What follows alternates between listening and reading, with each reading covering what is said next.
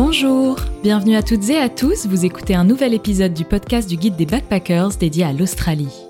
Parce qu'on est tous le guide de quelqu'un, nous avons décidé de laisser la parole à celles et ceux qui sont prêts à partager leur expérience pour faire de votre séjour en PVT une réussite.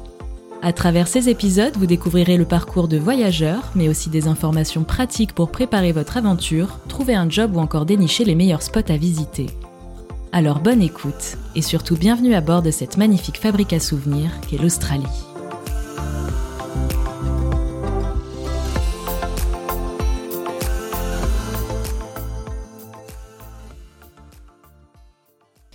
Hello à tous, de retour pour un nouveau podcast. Je suis en compagnie de Mehdi, avec qui j'avais fait un petit covoiturage de Sydney euh, jusqu'à Brisbane, c'est bien ça, euh, en janvier dernier. Euh, on a eu pas mal de podcasts, on peut dire, avec des Français. Et là, c'est une grande première. C'est un Belge qui est avec nous aujourd'hui.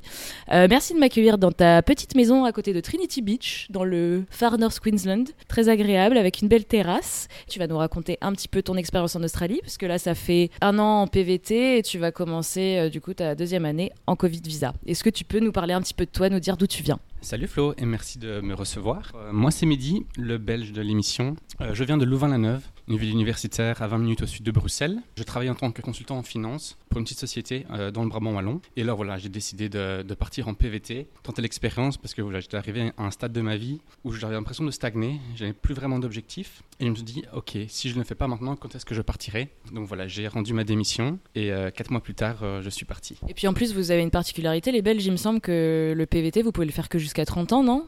Aucune idée. tu sais même pas, ok, super. Mais je crois que c'est 30 ans, il me semble. Et t'es parti à quel âge en Australie, du coup? Je suis parti à 27 ans.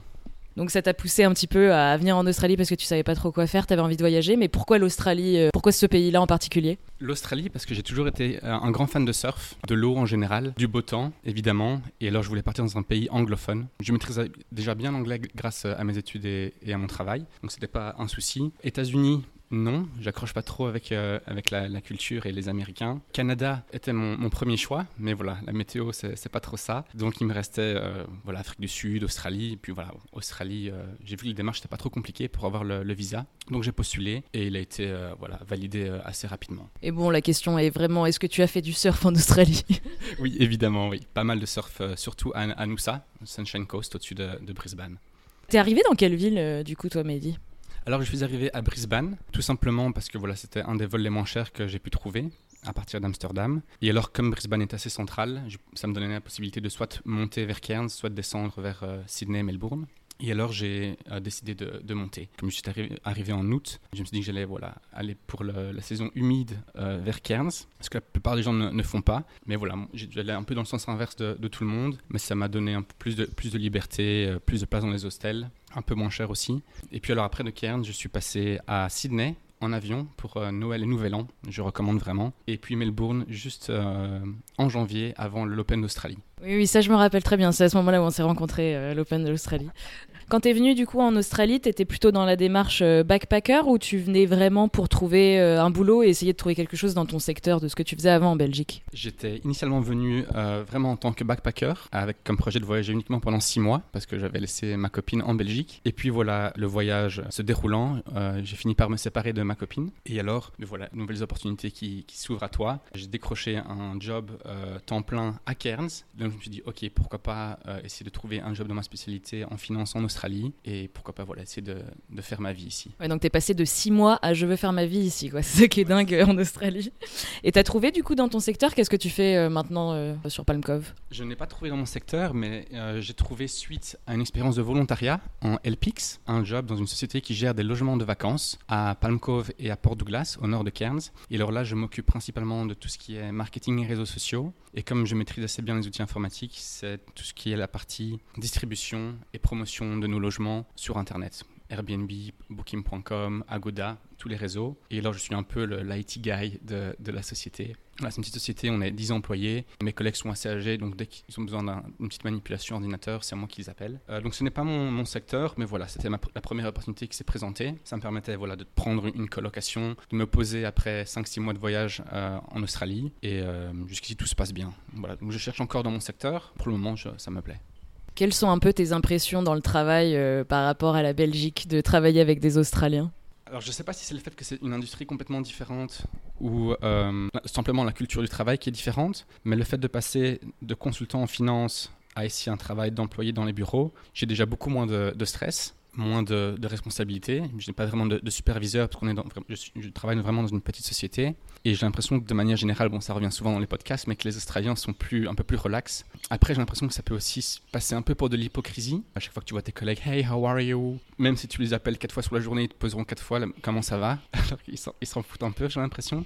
Mais sinon, voilà, très bonne entente. Euh, le travail doit être fait, évidemment. Hein. Beaucoup plus chill qu'en Belgique, tu trouves. Tu as moins de pression, quoi. Oui, moins de pression, mais j'ai l'impression que si je retrouve un travail en finance à Brisbane ou si dans une grande ville, je pense que voilà, ce sera la même chose aussi. Mais bon, avec les, avantages qu'on a en Australie, le beau temps, les plages, donc je pense que ce serait un peu plus tenable, euh, un peu plus agréable. Que le temps gris en Belgique. C'est marrant parce que ça fait plusieurs Belges que je rencontre à Cairns et euh, personne ne veut rentrer en Belgique. Hein. Je sais pas ce qui se passe chez vous, mais un peu comme les Parisiens, tu me diras. Et du coup, avant de commencer à travailler sur, euh, sur Cairns, tu as voyagé pas mal. Qu'est-ce que tu as pensé de la côte Est? Qu'est-ce que tu as préféré dans tes voyages Oui, je n'ai fait que la côte Est. Donc après être arrivé à Brisbane, je suis monté à Noosa, où je suis resté un mois voilà, pour surfer, vraiment m'imprégner de, de, cette culture après, euh, après être resté quelques semaines à, Brisbane. Donc je suis resté à Noosa deux semaines en famille, via aussi la plateforme LPix, où là, pour euh, quatre heures de travail dans le jardin principalement, j'étais logé et nourri. Puis j'ai fait deux semaines dans l'hôtel Flashpackers et deux semaines dans l'hôtel Bounce à Noosaville. Et donc là, vraiment aux vacances, euh, toutes les journées à la plage, je m'étais acheté une planche de surf. Après ça, je suis monté à Fraser Island pour faire le camping de, de, trois jours sur l'île. Je pense que je peux dire que c'était ma meilleure expérience en Australie de backpacking. Le fait d'être dans un groupe comme ça de 30 personnes que tu ne connais pas, tu ressors après ces, ces trois jours avec des amis. Quoi. On est ensemble dans un camping sur la plus grande dune de sable du monde. Le guide était génial. On a vu des, paysages magnifiques. Soirée euh, les soirs, mais voilà, si t'es fatigué, pas de souci, tu peux dans ta tente. Euh, chaque fait comme il veut. Euh, meilleure expérience de backpacking. Et alors après Fraser Island, je suis monté jusqu'à Early Beach, où là je fais euh, les tours Grande Barrière de Corail sur les bateaux, faire la fête un peu aussi à Early Beach, hein, parce que c'est pour ça qu'on est là. Et alors après Early Beach, je suis monté à Townsville,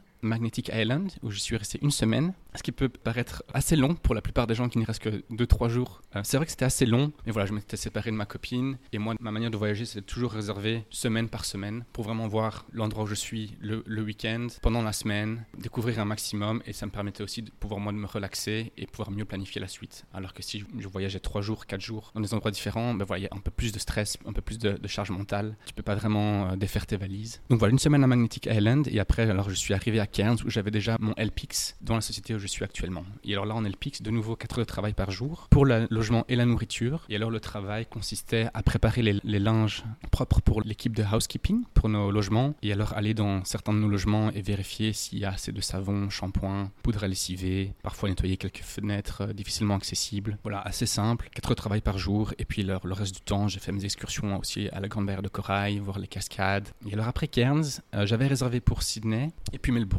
Ok, et oui, t'as été euh, assez fou pour te faire Melbourne jusqu'à Cairns, toute la côte. En combien de temps t'as fait ça déjà? En six jours, en six jours. Euh, mais pourquoi est-ce que j'ai fait ça? C'est parce que j'ai remarqué que le prix des voitures ici à Cairns et dans le Far North Queensland en général est facilement 30% plus élevé que si vous achetez des voitures à Brisbane ou à Sydney, du fait, à mon avis, de, l'offre et de la demande. Mais on m'avait raconté aussi d'une histoire d'inondation qu'il y avait eu quelques années et qui avait fait qu'il y a pas mal de, voitures qui avaient été euh, rendues inutilisables. Donc j'ai acheté une Subaru Forester 2010 à 8500 dollars à Melbourne, 200 000 km. Et alors la même ici à Cairns, je l'ai vue plus tard sur Marketplace, elle a été mise en vente à 13 000. 13 000 dollars. Donc ok, j'ai fait 4000 km pour remonter, mais j'ai fait des rencontres sur la route. Chouette expérience, même si je l'ai fait rapidement, parce que voilà, j'avais le, boulot qui m'attendait, et donc je perdais entre guillemets de l'argent en m'arrêtant sur la route. Donc je l'ai fait en 6 jours, mais je recommanderais de, prendre votre temps évidemment euh, si vous avez l'opportunité. En plus, il me semble que tu es, arrivé en janvier en pleine euh, inondation, non? Dans le nord, avant d'arriver à Cairns. je me rappelle de ça. J'étais resté bloqué d'ailleurs. Euh, juste avant Early Beach, l'autoroute était, était complètement fermée, et en Europe, chez nous, c'est inconcevable de se dire que l'autoroute est bloquée et que personne ne pouvait passer littéralement. Si vous vouliez aller au nord, il fallait faire un détour par l'intérieur des terres de 7 heures. Et non seulement l'autoroute était bloquée, mais aussi personne ne faisait rien pour la débloquer. Tu avais deux voitures de police devant, pas de pompiers, parce qu'il y avait tout simplement rien à faire. Alors que chez nous, dès que l'autoroute est bloquée, ben, tu as l'armée limite qui vient, qui vient tout bouger. Donc on est resté comme ça bloqué trois jours juste en dessous de Early Beach. Et puis on a décidé de passer par l'intérieur des terres sur des routes euh, de gravier. Et alors là, sentiment énorme de solitude, comme je n'ai jamais eu encore au monde. Donc j'avais deux backpackers avec moi, deux, trois backpackers avec moi. Mais voilà, tu es sur une route de gravier, route de terre, au milieu de nulle part. Pas de voiture évidemment. La route démolie comme jamais. Pas de réseau téléphonique encore moins de, data. 4 litres d'eau dans la voiture, là tu te dis si t'as un problème, si j'ai un pneu qui pète, euh, là tu te rends compte que t'es vraiment en Australie quoi. Donc grand sentiment de solitude, mais vraiment euh, bonne expérience, je n'ai pas eu de soucis. Euh, alors on est passé par l'intérieur et puis on a su, on a su contourner quoi. Ça a fait un bon début pour ta nouvelle voiture du coup, Elle a vu du pays. Et t'as rencontré des gens facilement, que ce soit en voyage ou dans le travail justement? Alors en voyage, très très facile de rencontrer des gens hein, en, hostel, mais aussi via les excursions, euh, via les soirées, tout simplement en rencontrant les amis de personnes que tu as rencontrées. Donc j'ai l'impression que voilà, les connaissances se forment euh, assez rapidement. Au niveau du boulot, c'est un peu moins évident, mais ça, ce sont des collègues de, de travail. Quoi. Donc certaines personnes ne cherchent pas vraiment à avoir de, connexion. C'est le, boulot et, voilà, le strict minimum. Et puis tu as d'autres collègues évidemment qui aiment bien aller boire des verres après le boulot, comme chez nous. Mais malheureusement, à part le boulot ici à Cairns, j'ai pas su vraiment faire d'autres rencontres parce que je suis donc à Kiwara Beach, qui est à une demi-heure de Cairns. Et donc euh, dès qu'il faut aller en ville, c'est euh, une heure de voiture aller-retour. Si tu veux sortir, mais ben voilà, il faut pas trop boire parce que tu as quand même de la route pour rentrer. Les routes sont assez glissantes lorsqu'il pleut. C'est assez commun de voir des voitures renversées au milieu des ronds-points. J'ai l'intention de rejoindre un, club de, boxe et donc j'espère voilà, faire des rencontres euh, via, via cette communauté. Est-ce que tu n'es pas un peu frustré justement de te dire euh, je suis arrivé en tant que backpacker, je vais voir du pays un max et puis euh, finalement tu, as pris un temps plein, une petite maison et puis une vie un peu plus stable quoi? Bonne question. Euh, c'est vrai qu'il y a encore des endroits que j'aimerais visiter, comme euh, Western Australia, les, magnifiques euh, lakes, les plages magnifiques. Mais voilà, j'étais arrivé à un moment aussi dans mon voyage, après cinq mois de backpacking, de changer d'hostel toutes les semaines, où tu as envie de te poser, tu as envie de, créer vraiment des connexions qui durent, pas qui disparaissent après 3-4 jours, une semaine. Arrêter aussi le, chit-chat, les, les, small talk, les petites conversations. C'est sympa les premières semaines mais ça devient assez euh, épuisant, redondant. Et voilà, passer à vraiment une connexion un peu plus euh, profonde et qui durera sur le long terme, tisser des liens plus solides que ceux que tu peux tisser en backpacker. Donc non, je suis content de, de m'être posé. Euh, ça fait plaisir évidemment d'avoir une situation un peu plus rassurante avec un salaire fixe qui rentre euh, toutes les deux semaines, d'avoir sa voiture, euh, d'avoir sa coloc. Donc voilà, si tu as des soucis, tu as toujours des gens autour de toi. C'est pas pour ça que j'abandonne le, les voyages. Quoi. Donc il faut savoir ici qu'en Australie, lorsque tu travailles, tu accumules tes jours de congé en travaillant. La plupart des entreprises donnent le minimum légal qui est de 20 jours ouvrables. Et donc en travaillant un mois, tu en accumules un peu moins de deux alors qu'en Belgique, contrairement en Australie, tu accumules tes jours de congé pour l'année prochaine. Donc si tu travailles une année, L'année prochaine, tu auras tes 20 jours. Mais si tu n'as pas travaillé l'année passée en Belgique, cette année, légalement, tu en as droit à zéro. Euh, voilà, ça me permet quand même de partir en vacances. Non, non, mais c'est sûr. Après, c'est juste une façon de, de voyager différente. Et puis, tu es arrivé vraiment en mode euh, je viens juste pour 6 mois. Et puis, tu t'es laissé surprendre. Tu as eu des opportunités et c'est très chouette. Et puis, tu as fait une rencontre aussi. Parce que ça, ça a dû pas mal jouer dans, dans tes décisions de professionnelles et de vouloir rester un peu plus en Australie. Est-ce que tu peux nous raconter ta belle histoire d'amour avec ta petite Australienne? Euh, Évidemment. Alors, très original, je l'ai rencontrée sur Tinder. Euh, parce que voilà, Palm Cove, donc c'est un village au bord de la plage, super touristique, très populaire pour euh, les Australiens du Sud qui viennent chercher la chaleur en hiver. Mais alors pas de jeunes, difficile de faire de rencontres. Donc je me suis dit ok, je vais me mettre sur Tinder et alors directement ça a super bien marché. On est sur la même longueur d'onde. Donc c'est une Australienne qui s'appelle Elle à moitié japonaise, qui vit aussi au nord de Cairns, à Kiwara Beach. Et alors voilà, ça a super bien collé. Elle revenait des États-Unis où elle avait étudié là-bas, donc on a revisité tous les alentours de Cairns ensemble, toutes les cascades, les boîtes de nuit, les restaurants, et ça se passe vraiment bien. Donc évidemment, c'est clair que ça joue sur ma décision de, de rester ici. Tous les deux, on n'est pas vraiment fans de Cairns, parce qu'elle aussi, la plupart de ses amis qui étaient en, au lycée, au collège avec elle, sont partis dans les grosses villes au sud. Et puis on sent que c'est une ville où il n'y a pas trop d'opportunités ici à Cairns, qui est assez orientée tourisme, euh, que ce soit pour la Daintree Rainforest ou la Grande Barrière de Corail. Et alors, au niveau des industries, c'est plus orienté, je dirais, soit hospitality, tourisme ou métier manuel. Et pour tout ce qui est services, finances, l'impression voilà, qu'on est un peu limité. Donc, on aimerait bien descendre Sunshine Coast, ce serait notre, notre rêve. Vous avez le même but, c'est cool. Puis ça a dû t'aider pour, euh, pour parler mieux anglais, ça aussi. Oui, c'est clair, oui. Donc là, ça fait un an que tu travailles, presque, un petit peu moins, avec le voyage que tu as fait au début. Comment ça s'est fait, cette idée de dire, tiens, je vais, je vais rester en Australie? Et comment tu vas faire surtout? Parce que là, tu es en Covid visa, t'as pas fait tes 88 jours la première année. Comment tu vois l'avenir et comment tu vas t'organiser un petit peu? Alors c'est clair que la situation visa est vraiment incertaine. Euh, d'après ce que j'ai compris, pour pouvoir rester je ne connais que deux visas, soit le visa partnership, si tu as ton partenaire qui est australien. Je ne crois pas que le mariage est nécessaire, mais à vérifier. Et alors un sponsorship, j'ai du mal à le prononcer celui-là, euh, parce qu'il est très dur à voir, mais très dur à prononcer aussi, sponsorship, via une entreprise donc qui paierait, je pense, aux alentours de 15 000 dollars, donc euh, l'équivalent de 10 000 euros. Et c'est assez long au niveau administratif aussi, ça prend euh, facilement plus d'un an. Et alors, bah, c'est pas évident à avoir évidemment, parce que je connais pas beaucoup d'entreprises qui sont prêtes à débourser autant d'argent comme ça pour un employé.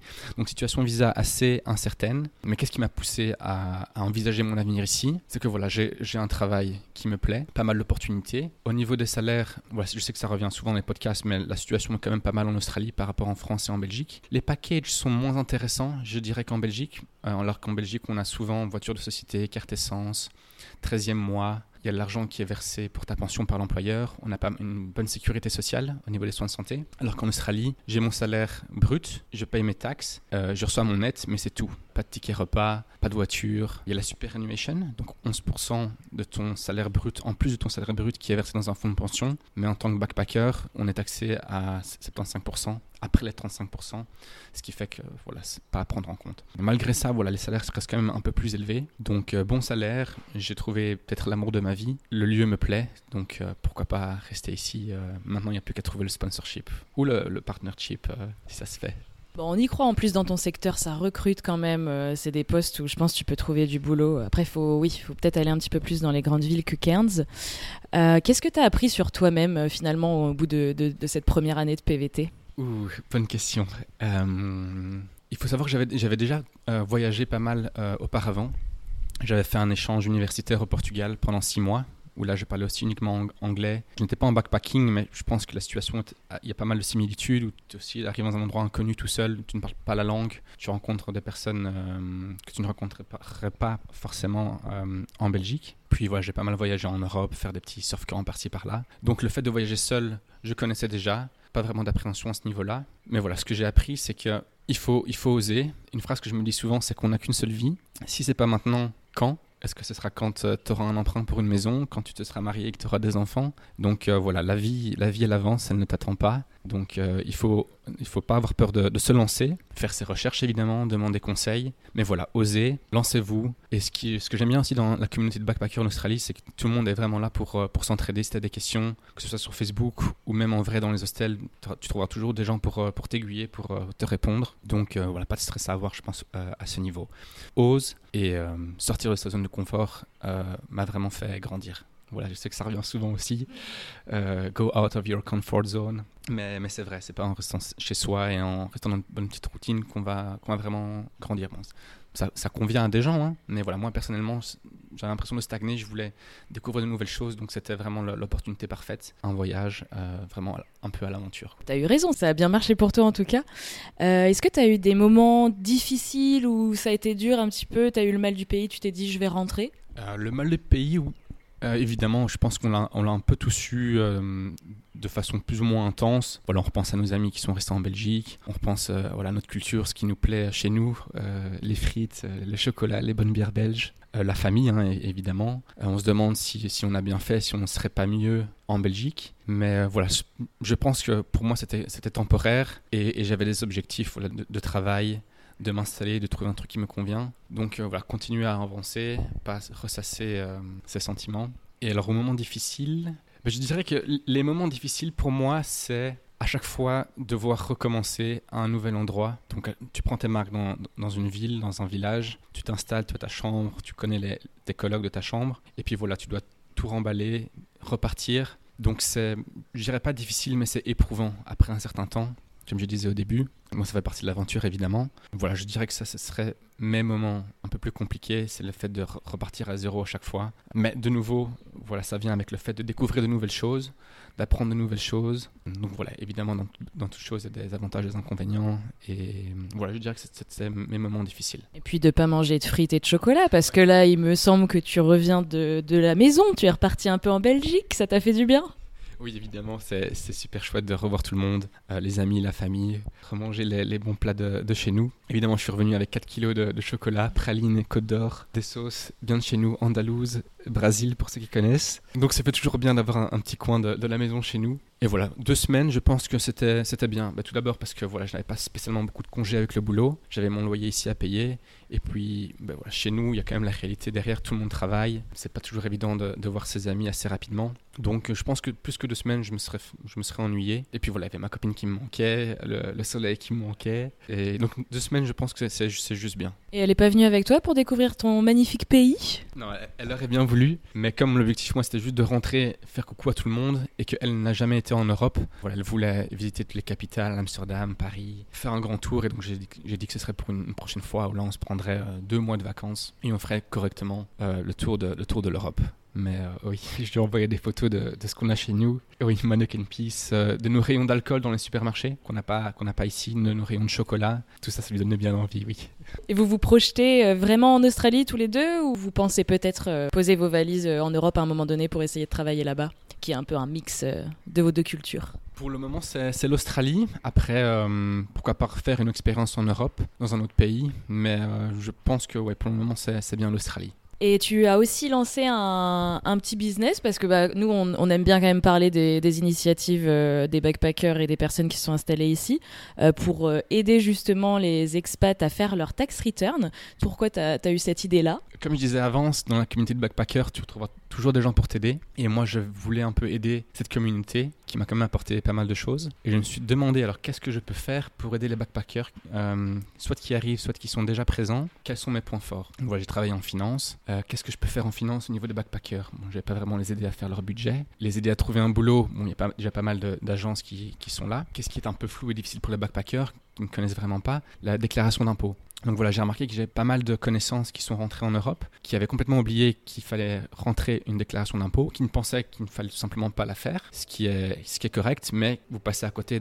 d'argent potentiellement. Quoi. Donc voilà, j'ai lancé ce petit, ce petit projet, donc je me suis inscrit en tant qu'indépendant qu via un ABN, euh, Australian Business Number, j'ai créé mon site web et voilà, j'ai commencé à faire un peu de pub euh, via mes connaissances. Je pensais que ce serait plus facile de faire de la pub via Facebook, mais je me suis rendu compte que tous ces groupes Facebook, les Français en Australie, Backpacker Cairns, euh, tous ces groupes-là sont à chaque fois modérés par soit des sociétés de voyage ou, soit des personnes et donc impossible, très, très difficile de faire la pub pour son propre business. Donc via Facebook c'était un peu mort, mais euh, le bouche à oreille marche vraiment bien, que ce soit pour la recherche d'un travail ou pour la recherche de, clients. Euh, donc voilà, j'ai lancé ce projet pour euh, aider les backpackers à rentrer leur déclaration fiscale. Parce que ce que j'ai remarqué aussi, c'est que lorsque vous passez via des tax agents, donc qui sont des agents reconnus par l'État, que vous payez entre 80 et, et 90, j'ai pas dit 90, 90 dollars pour faire votre déclaration à votre place, c'est fait assez rapidement et ils ne prennent pas le temps de prendre en compte votre situation, votre parcours et alors ne maximisent pas souvent ce qui est maximisable au niveau des, dépenses à déduire sur la déclaration fiscale. Donc là, je me suis dit que j'avais un, petit plus à apporter à ce niveau-là et alors aussi au niveau de la superannuation que vous pouvez récupérer lorsque vous quittez l'Australie pas mal de gens à nouveau, je me suis rendu compte, l'oubliaient. Même voilà, si c'est pas grand chose, euh, ça fait quand même euh, parfois 200, 300 dollars, ça fait toujours plaisir. Donc voilà, j'ai ces deux produits euh, en ce moment qui me changent un peu les idées le, le week-end. Et voilà, de nouveau, c'est toujours chouette d'aider les backpackers, ça fait plaisir. Oh, T'as de beaux projets à venir, j'ai l'impression. Alors du coup, on va terminer sur euh, qu'est-ce que tu retiens de ton expérience, ton... et puis si tu as quelques petites astuces à donner aux backpackers euh, qui sont prêts euh, à se lancer pour l'Australie. Ouh, alors, meilleur souvenir, je crois bien que c'est Fraser Island. L'option de, l'option de trois jours sur le camp. De nouveau, grâce aux personnes rencontrées et tout simplement de l'expérience en soi qui est, qui est vraiment enrichissante. Et alors, évidemment, le snorkeling à la Grande Barrière de Corail.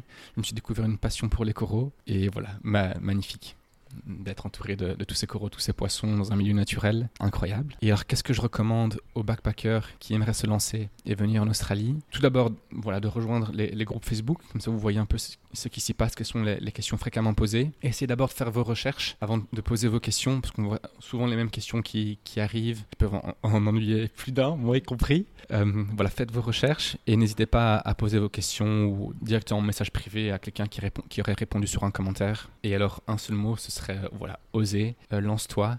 J'ai eu la chance de ne pas avoir eu de, de problème dans mon voyage, que ce soit avec la voiture, problème de vol, pas de problème de papier. Et je pense que c'est lié voilà, à pas mal de recherches, un, coup de chance et aux personnes rencontrées. Osez, si vous avez besoin d'être rassuré, posez vos questions, vous trouverez toujours quelqu'un pour vous écouter, pour vous aiguiller. Bah, surtout les Australiens, hein, ils, sont quand même, euh, ils sont quand même très forts pour ça. Donc là, futur projet, donc euh, ton petit business pour aider les backpackers. Après, tu repars à Noosa, tu vas vers, la Sunshine Coast pour trouver un boulot un peu dans ton secteur et t'installer avec ta copine. Qu'est-ce qu'on peut te souhaiter d'autre? Le sponsorship. Le sponsorship, bien sûr, ça c'est très important. Bah, merci beaucoup Mehdi d'avoir partagé ton expérience avec nous. Et puis bah, bonne continuation. Je te souhaite le meilleur avec ton sponsorship et puis euh, peut-être un mariage, un partenaire visa, qui sait. Oui, un grand merci euh, Flo.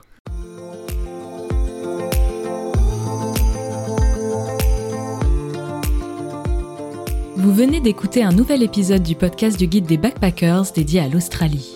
N'oubliez pas que vous pouvez télécharger gratuitement notre e-book sur le site australie-guidebackpackers.com, le guide ultime pour travailler et voyager en Australie. À très vite!